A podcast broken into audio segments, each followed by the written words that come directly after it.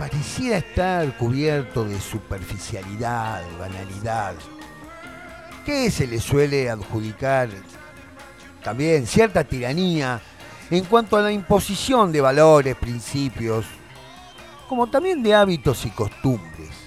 Pero generalmente está relacionada a ese mundo superficial, modelos, bla, bla, bla, modistos, freaks. En un punto es así, pero es solo un aspecto, no es el todo. La moda es más que una pasarela, modelos que hacen su gala de indiferencia e inalcanzabilidad. Es más que colores que se usan, estilos que solo son refritos de otros tiempos. De moda está decir vintage. La gran mayoría está influida por la moda. Digamos, todos estamos un poco influidos por la moda. Somos atravesados casi sin darnos cuenta por sus mandatos. Estamos diseñados en nuestros consumos por las marcas, que también están de moda. Y marcas de marcas de marcas, primeras marcas, segundas marcas, tercera marca, todo al servicio del consumidor al que se le impone una moda. La significación del término moda generalmente queda circunscripta al contexto de la vestimenta y sus usos, pero su alcance es mucho más amplio. La moda es básicamente una tendencia que tiende hacia la repetición, valga la redundancia, valga la repetición, e imposición de reglas, pautas y patrones de acciones y usos, podríamos agregar. Y cuando hablamos de una tendencia, nos referimos a una fuerza, a una propensión, a una disposición. La moda tiene el poder de influir en los comportamientos de las personas y a raíz de su relación con las conductas sociales de consumo, se establecen circuitos donde hay mucho dinero en juego. Y el consumo, como hábitos, como comportamientos, está a su vez relacionado con estas tendencias que son la expresión de un periodo de tiempo en donde la hegemonía de ciertos estilos de vida, de uso, de goce, paradigmáticos, se impone en algo más que un modo, un modelo.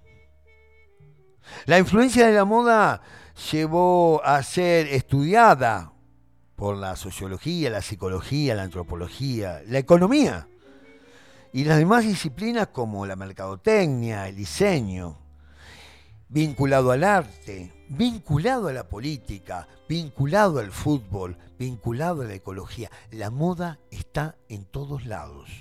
Usamos palabras que están de moda. Nos vestimos como se dice a la moda, pero no una, varias modas.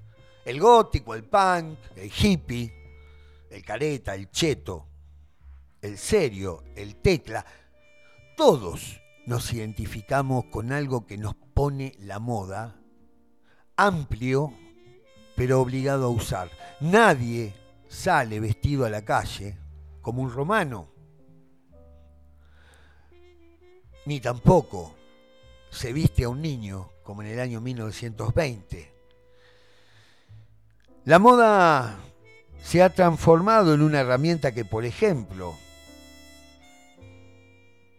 es de uso para otorgar una manera de pertenencia, de identidad, como también de imitación. Todo comenzó con la necesidad de protección, esa ausencia de la piel del animal, de las garras, de los colmillos.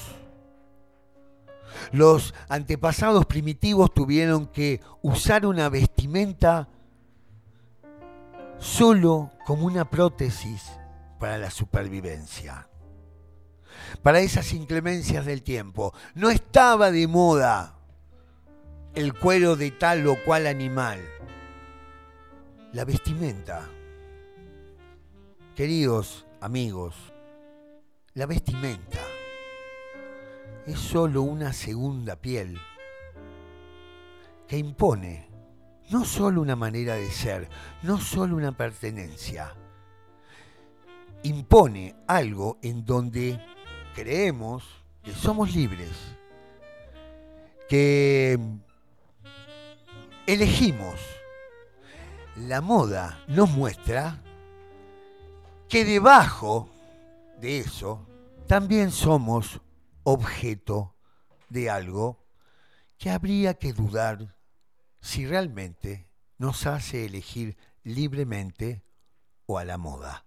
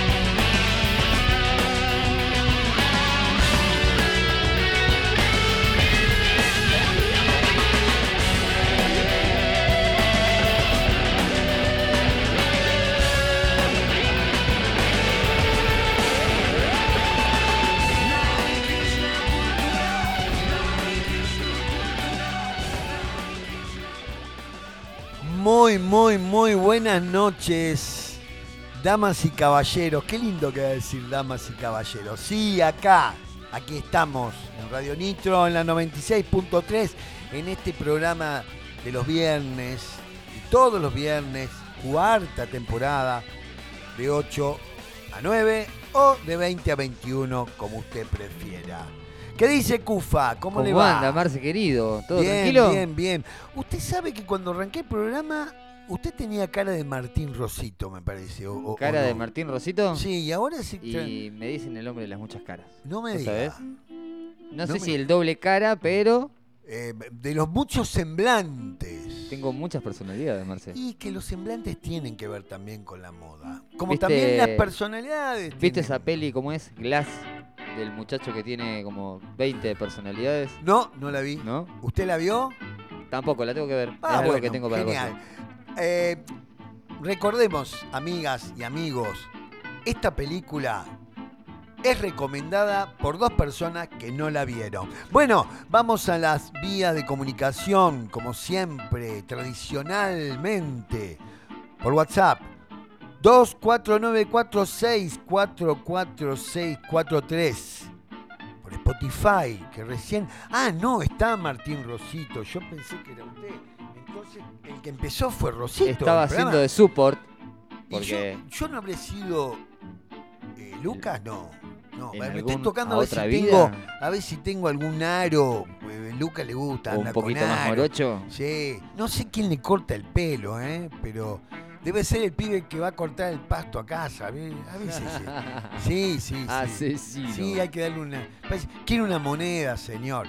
Che, que no esté escuchando, pues nos va a matar. Bueno, eh, decía Spotify, porque estábamos hablando con, con- con Martín de qué buena herramienta, ¿no? Qué buena herramienta. Si no pude escuchar el programa, lo vas a escuchar por Spotify. ¿Cómo? Busca lo mejor de Radio Nitro Tandil y encontrate con el contenido de la 96.3.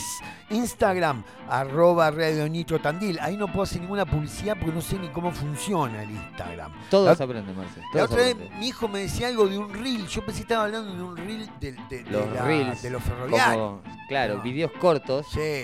Pero vos viste cómo, o sea, con las nuevas ¿Esos no son los. TikTok? ¿Los videos cortos no se le dice TikTok?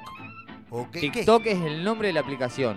Ah, Reels Ajá. es como que sería el, el nombre del Sí. video corto. le voy a preguntar a Martín Rosito por qué no estamos con el TikTok.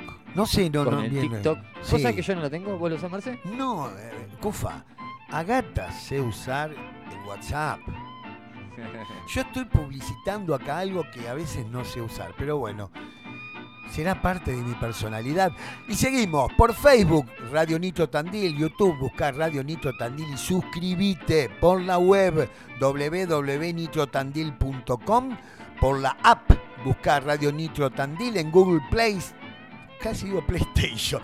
Play. Store y descargala. Y también salimos en cassette, magazine y CD, pero eso es más difícil conseguir. Bueno, Buscalo, buscalo. buscalo, buscalo. Siguiendo con la temática de la moda, yo he sido a veces muy cruel con la moda, me parecía que la moda era toda una cosa eh, como de segundo nivel, ¿no? Esa cosa de la soberbia no la intelectual. considerás algo primordial. Claro, y una vez llegó a mis manos un libro de sociología de la moda y, y ahí eh, me, me cambió la percepción de, de la moda. En realidad, cuando la moda es moda. Vamos a arrancar. Como dije anteriormente, todo comenzó con una necesidad de protección, pero esto tenía que ver en un tiempo en donde comienza a sentarse en los primeros establecimientos, que fue la transformación del, del nomadismo hacia el sedentarismo. El hombre iba tomando territorios, tomando sus recursos, pero seguía buscando. ¿Qué se buscaría? Ni pensaban que podían quedarse en un lugar y transformar ese lugar en un lugar habitable. Y si se transforma en un lugar habitable, se empieza a sumar más gente. Y bueno, como los animalitos también nos reproducimos. La vestimenta comienza en ese momento a adquirir otra forma. una vestimenta para la mujer, se fue, la vestimenta fue tomando una vestimenta para la mujer, pero no porque había que mostrar las piernas o había la ropa tenía que ser útil. La ropa del cazador tenía que ser útil. Imagínese Cufa con el camperón mío queriendo cazar un mamut. No Eh, puedo cazar yo, ni una eh, gallina. te digo la verdad, yo no Perdón me los puedo de River, no es por imaginar cómo era la ropa hace. Ah, es interesantísimo. Ahora le cuento. Fíjate el tipo de hilo, cómo te cubría. Cosían, hay, eh, creo que en Languedoc, me parece en Francia, se encontraron restos que eran huesos, que eran agujas, y, y los hilos eran el cuero cortado. Bueno, ese hombre primitivo tuvo que haber simbolizado algo a partir de la necesidad. Por eso la necesidad también es una especie de patria del simbolismo. Vamos a seguir. Se fueron conformando las primeras aldeas y el posterior desarrollo de técnicas aplicadas a las tareas cotidianas del vivir. Y entre tantas cuestiones, la vestimenta, como dije, fue evolucionando. Y todo comenzó cubriendo nuestro frágil cuerpo desnudo. La desnudez no era un problema. Lo digo esto por Adán y Eva, que no sé si habrá sido así la historia, pero alguien la contó de una forma en donde el cuerpo debía ser vestido porque la desnudez Era pecado. era la impudicia, siendo que la desnudez es el manto sagrado, es, es la glorificación del cuerpo. Es el cuerpo en su escena Es el cuerpo propia. eh, como es, pero la necesidad de adaptación, de supervivencia, hizo que obligadamente este cuerpo frágil pudiera seguir adelante. Pero esta vestimenta también fue adquiriendo un valor distinto, porque en el desarrollo de los primeros establecimientos, las aldeas, los poblados, las ciudades, a medida que se iba, creciendo la población, a medida que la mujer y el hombre de esa época iban aprendiendo nuevas técnicas para los recursos, que son los que justamente soportan esta subsistencia, fueron apareciendo diferentes configuraciones de relaciones entre las personas.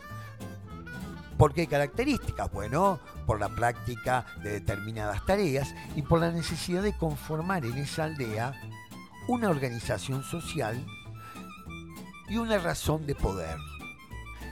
Eso fue marcando las primeras clases sociales. Los nobles, los de sangre azul, los reyes, las reinas, los hijos de los reyes y de las reinas.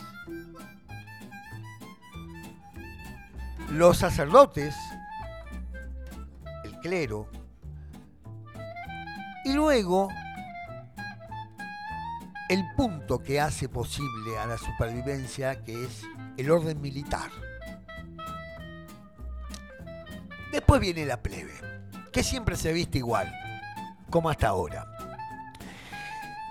El rey, la reina, tenían otra vestimenta y tenían accesorios que le daban ese lugar y lo ungían de esa autoridad. Por supuesto que el clero también. Los sacerdotes se vestían de una forma particular, distinta al rey y a la reina, pero mostrando otro símbolo de poder que podría ser un báculo. Y los militares, los soldados, sabemos que se visten, pero no para mostrar una vestimenta o una diferenciación social, sino para imponer respeto, poder y, por qué no, miedo. Ahí vemos que la moda empieza a ser funcional a las necesidades de la época. Esta distinción todavía, todavía, todavía sigue existiendo en una forma muy expresa y también en una forma muy sutil. Hasta el siglo XX la ropa, la vestimenta, la moda iba dirigida a determinados grupos sociales. No había una moda dirigida al pueblo, había una moda dirigida a determinados, determinados sectores de poder que era necesario distinguirlos. Una persona andrajosa, tirada en alguna calle de la antigua París, se distinguía absolutamente de un miembro de la corte, no necesariamente tenía que ser el rey. Los de arriba solo se preocupan por diferenciarse de los que abajo hacen malabares para sobrevivir. La historia de la moda nos introduce en una evolución que incluye la vestimenta en todas sus formas y sus usos, pero también van apareciendo otros objetos relacionados que son los accesorios, que son signos visibles de la distinción, sombreros, calzados, guantes, joyería. Y la gente se distingue también por los accesorios. Esta evolución de siglos y siglos fue continuando y también adquirió aspectos vinculados con formas de pensamientos que van disciplinando los usos a los aspectos morales y éticos. Las mujeres llegaron a usar la pollera hasta los talones porque no estaba bien ver sus piernas. Por ejemplo, en alguna época las polleras empezaron a achicarse como también una señal de pertenencia. Una pertenencia a un grupo, una pertenencia a un estilo, a una onda, a una clase, a una modalidad productiva, a una forma de estratificación social y siempre a una forma de mostrar el poder. Thorstein Veblen era un sociólogo economista de Estados Unidos que escribió en el año 1899 un libro muy interesante, La teoría de la clase ociosa, y acuñó dos términos muy útiles para todo este análisis crítico el consumo ostensible y la emulación pecuniaria. Y el, consumo ostensible hace referencia a un tipo de consumo que se manifiesta por la intención de hacerlo visible, mostrando una gala y una apariencia de un signo de éxito y superación. En tanto, la emulación pecuniaria hace referencia a un comportamiento que ambiciona una superación. Buscar ser mejor que otro. Y en esta búsqueda primero se imita a ese otro al cual luego procurará igualarlo y superarlo. Todo sucede alrededor de un solo objeto anhelado, el dinero, el poder y el semblante de prestigio que el otro tiene. Esta imitación y superación se hace posible a través de una rivalidad y una competencia total. Y en esto la moda entra por la puerta principal, porque una dama que luce un vestido de Prada, calzados y cartera de Louis Vuitton, aunque no sepamos de todo, del todo de ella, podemos marcar unas cuantas y cuantas variadas diferencias con otra señora que compró sus jeans en una feria y tiene una mochila de algún negocio del barrio, o que le regaló su hermana. O el muchachito del uniforme escolar con la insignia emblemática de su selecto colegio y el pibe de guardapolvo blanco, buzo y gorrita, más la escasa, innecesaria y mejor vestimenta para la ocasión. O el señor que luce con aire de superioridad zen su traje Armani, impecables zapatos y su reloj de diseño. El señor, el otro señor es el señor de borcegos cubiertos de historias de cemento y cal. Y una variante de vestimentas y estilos totalmente como un patchwork. El pantalón grafa, el pullover roto y encima la camiseta de Nueva Chicago, por ejemplo. El club de sus amores, más el clásico buzo con capucha sobre una gorra de visera. Nada sabemos de ellos, pero las inferencias están a la vista y a gusto de cualquier observador que quiera hacer un casting de signos de estatus, roles, clase, ocupación, barrio, gustos y demás etcéteras o estigmas. ¿Saben qué? Cuando estábamos en pelotas, nos llevábamos mejor, porque nos empezamos a cuidar y a cubrirnos del frío y salíamos juntos a cazar. Digo, salíamos como si yo hubiera vivido esa época, pero me identifico. Salíamos a cazar, salíamos a cuidar a nuestras mujeres, salíamos a cuidar a nuestros hijos. Creo que en pelotas y con lo necesario, Cufa, amigas, amigos, me parece que estaríamos mejor.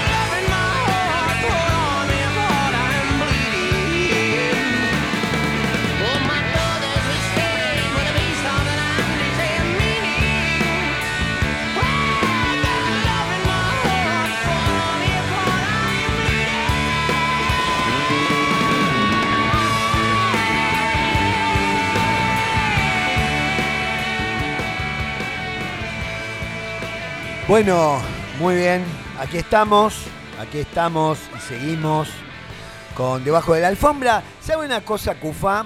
Dígame, Marce. Nosotros antes nos íbamos, apagábamos las luces de la radio, teníamos esa conexión poética con el final de un día, como en el candombe uruguayo, es la, esa partida, La conclusión. ¿no? Bien. Pero resulta, y yo se lo dije la semana, no me acuerdo si fue la semana anterior o la otra, No, ¿no? la semana de la anterior. anterior, que no íbamos a ser los últimos del día viernes. No somos los últimos. No somos los últimos porque Radio Nitro le gusta jugar con la eternidad. Y para eso, la eternidad en los programas, ¿no? Y para eso aparecieron dos chicas jovencitas. Eh, una se llama Marianela y la otra Florencia. ¿Sí? Nos van a sorprender con algo. Primero, el nombre. Escuchen bien, ver, a ver, amigas y amigos. Eternas Politeístas. Ya con ese nombre Uf. es para entregarse con la oreja. Pero eso no es nada. Mire. Ve, estuve viendo ahí que parece que mediante una picadita, que hay una cosa muy. Tengo ganas de ir y entrar como un- una especie de águila. Tirarte ¿no? de clavado a la Bien. picada. Pero bueno, es el primer programa, van a pensar cualquier cosa de nosotros, Cufa. Y nosotros somos dos caballeros. ¿No? Bien. Pero vamos a ver si nos agarramos. los- De paso, ahí de pasada. Sí, un, un picado fino. Estoy viendo que hay una preparación, ¿no? Eh, casi como una especie de adoración a lo que va a ir a acompañar, eh, digamos, va, va- va a acompañar esto de la picada, suculenta picada, el espíritu eterno del ¿El vino. espíritu del vino? El vino. Como el disco de Héroes del Silencio. Sí, lo tienen Espíritu escondido porque saben que usted es peligroso con eso. No, Pero esto no es nada. Tranquilo, la sangre de Cristo se ve en cualquier momento. Sí, y es para todos. Eso no es nada, Cufa.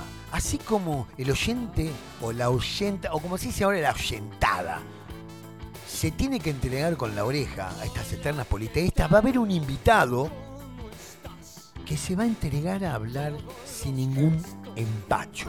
Porque yo puedo asegurar que esa picada no empacha. Esa picada te hace volar no por un solo Dios, sino en el aventuroso. Te voy a desnudar mentalmente. Sí, eh, mundo politeísta. Qué lindo.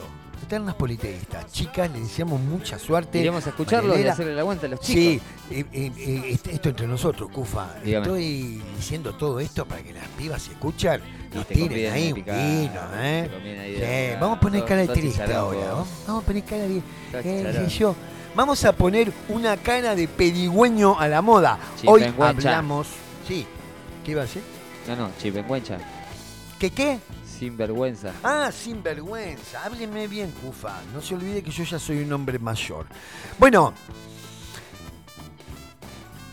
nos vestimos y usamos vestimentas para ir al trabajo, a la escuela, al médico, al casamiento, al bautismo, al velorio, a la cama y demás lugares y acontecimientos. Nos vestimos para dentro de casa, para hacer alguna tarea laboriosa, para ir a dormir, La ropa es un estado o de para ánimo. no dormir. Nos vestimos para para la noche, para seducir, para llamar la atención. Nos vestimos para ir a buscar trabajo, para esa primer cita, para ir al recital, para ir a la cancha como un hincha. Y también nos vestimos con lo que tenemos.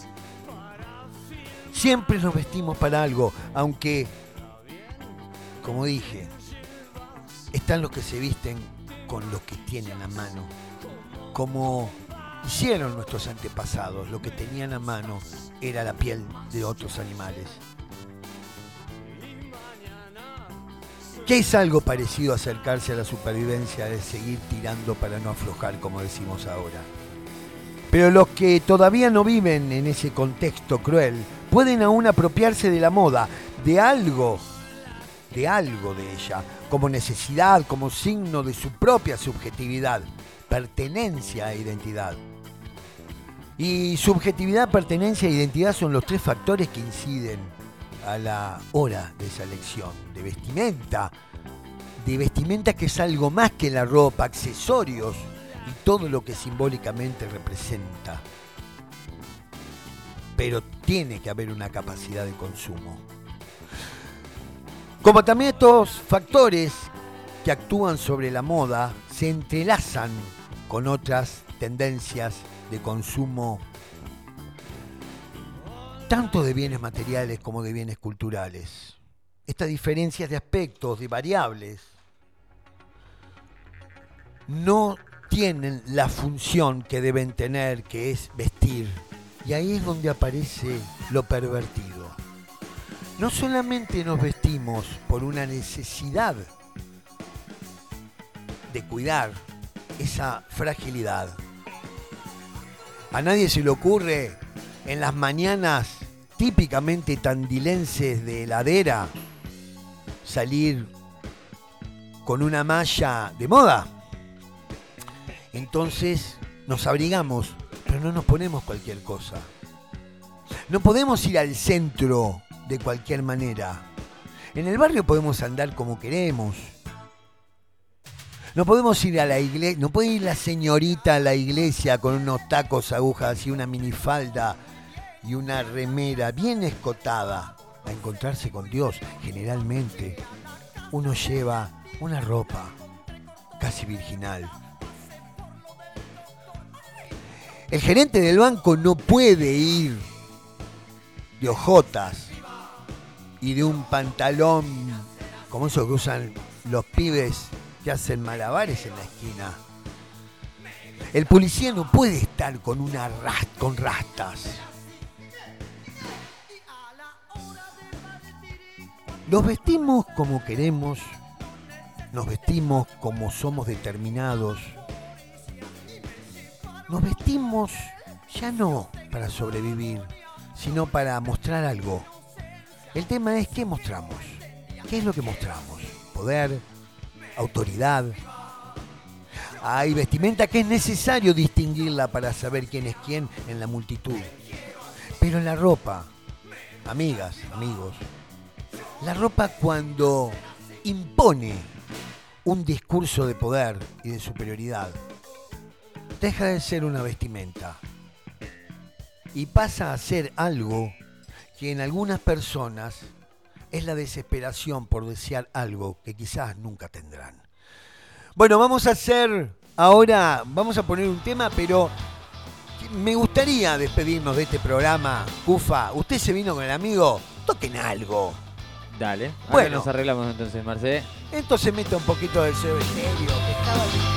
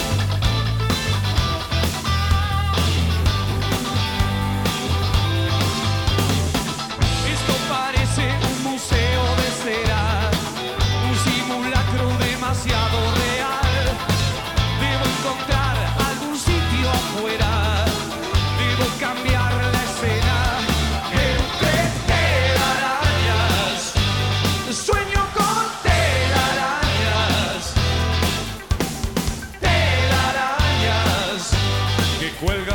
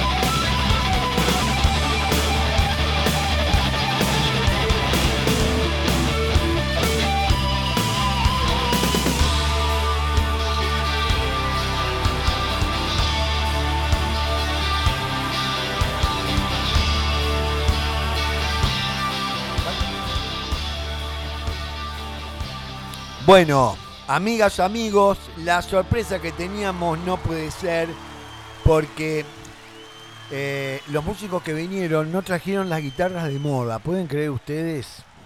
¿Pueden creer ustedes? Trajeron un laúd del medioevo y lo otro no sé qué era. No sé si era para tocar, para fumar o qué. Bueno, eh, perdón porque por ahí se nota, estoy comiendo unos salamines. Le agarraste la picada de las chicas, sos terrible. Puse, ¿eh? puse cara de, de, viejito que está triste, que necesita comer. ¿No aguantaste? ¿No pudiste con tu, no, con tu ser? buenísimo. ¿Todo es de la escuela granja?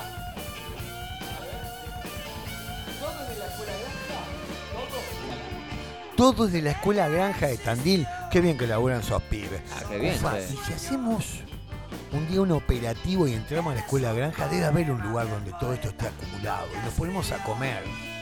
Y le decimos que tenemos un pase VIP en algo. ¿Tendrán, Eh, somos- ¿Harán vino los chicos de la escuela granja? ¿Cómo? ¿Harán vino también? No. Calculo que sí. ¿eh? ¿Cómo Sí, que no? vamos no sé a si preguntar. llegará a una producción, capaz que Muy bueno, a ellos. muy, muy bueno, muy bueno. Escuela Granja no es una marca, es algo hecho para disfrutar, no para la moda. Porque también en la comida hay modas, ¿eh? Bueno, llegó la hora de irnos, empiezan Estamos las chicas, ya, las eternas politeístas. Qué corto se hace, Marcelo. Sí, se hace corto, pero bueno, también estamos muy No, no, apurados. aparte, lo- es algo que totalmente disfrutamos. Sí, y sí. qué lindo que haya más gente Ni hablar, nosotros. O ni sea, hablar. Qué bueno que, Sigue. que haya propuesta. A mí me gustaría que me invitaran las chicas. No sé si nos van a invitar. Ya vamos a hacer, les vamos a pedir que en un programa Sí, hagamos sí, un pase sí, entre los dos programas. Exactamente, ¿Eh? exactamente. Sí, sí, sí. El vino lo tiene encanutado Rosito. No, lo van a abrir cuando vos te vayas, Marce, ya me dijo. Eh, sí, pero lo tiene encanutado Rosito. No, no, Me dijo, no, no, no lo tengo. Vi ahí que salió un corcho atrás de la espalda. No, no, Vio me dijo, vos sabés que yo lo guardo porque tu compañero tiene grosso. cara de que... Bueno, tiene vino escondido. Tiene vino escondido. Bueno, amigas y, y amigos. se ha tomado todo el vino. ¿Quién es? Ah, la mona, la, La mona. Mona. Sí, sí. Porque yo me parece que lo escuché una vez de, en, eh, a Moyo, Divididos cantar esto, ¿no? Puede ser. Sí, en Gol de Mujer, sí, en el disco ese Gol de Mujer hay un tema que hace un cierre o un comienzo o no sé qué, pero canta esa. Amigas, amigos, gracias por estar ahí. De 8 a 9. Y nada, gracias por Marce, estar. en otro programa que hicimos con mucho cariño. Con mucho cariño. eh, Con el mismo cariño que tiene la Radio Nitro con con nosotros. nosotros. Siempre digo, en nuestra casa de todos los fines de Sí, semana, Marce. ¿Sabe qué, Cufa? Me da un poco de vergüenza la organización que tienen estas chicas y el desastre caótico que es esto. Cada uno, Marce, marca su línea Su y línea. nos gustaría. La verdad Sí. que vos lo ves y decís, che, qué Qué bien que, presentación o qué qué bien. abocado que están Sí, haciendo. Y Que... Rosito es un tipo serio. Nosotros lo hacemos ¿sabes? también, pero a Nah, Cufa, manera. déjese de embromar. No, a venda. nuestra manera. ¿Eh? Sí, a nuestra Ah, manera. nuestra manera, sí. Hay muchas maneras. Sí, sí. si la sí. verdad fuera una, Mm. Y no sé si lo podríamos hacer de otra manera. Tal vez nuestro público es así. no sería, de- no sería lo mismo. qué sé yo. Bueno, y gracias a la eterna Radio Nitro que nos hace este espacio, que a veces creo que no tienen ni idea lo que están haciendo. Y bueno, nos Ellos vemos saben, como somos siempre. Un mal necesario. ¿Cómo? Un mal necesario. Capaz que es un mal necesario. Saludos, Sí, Luquitas. ¿Estás sí, escuchando? Sí, sí, vamos, vamos. Bueno, Por el aguante. eh, nada, nos vemos el próximo viernes con otra propuesta para ustedes por El próximo programa, sí vamos, te- Ah, ¿sí? nos vamos a despedir. Ah, ¿van a venir con la temitas. guitarra de moda? Sí, sí, sí, sí, vamos a venir. Listo. ¿A dónde van a venir? ¿A esto cómo se llaman? A este programa que se llama Debajo, de la Alfombra. Ahí está. Escuchá con qué nos despedimos, Marce. Sí, señor. Que pasen un muy lindo fin de semana, una muy linda semana y nos veremos la próxima. Chau, chau, chau. Gracias. Chau.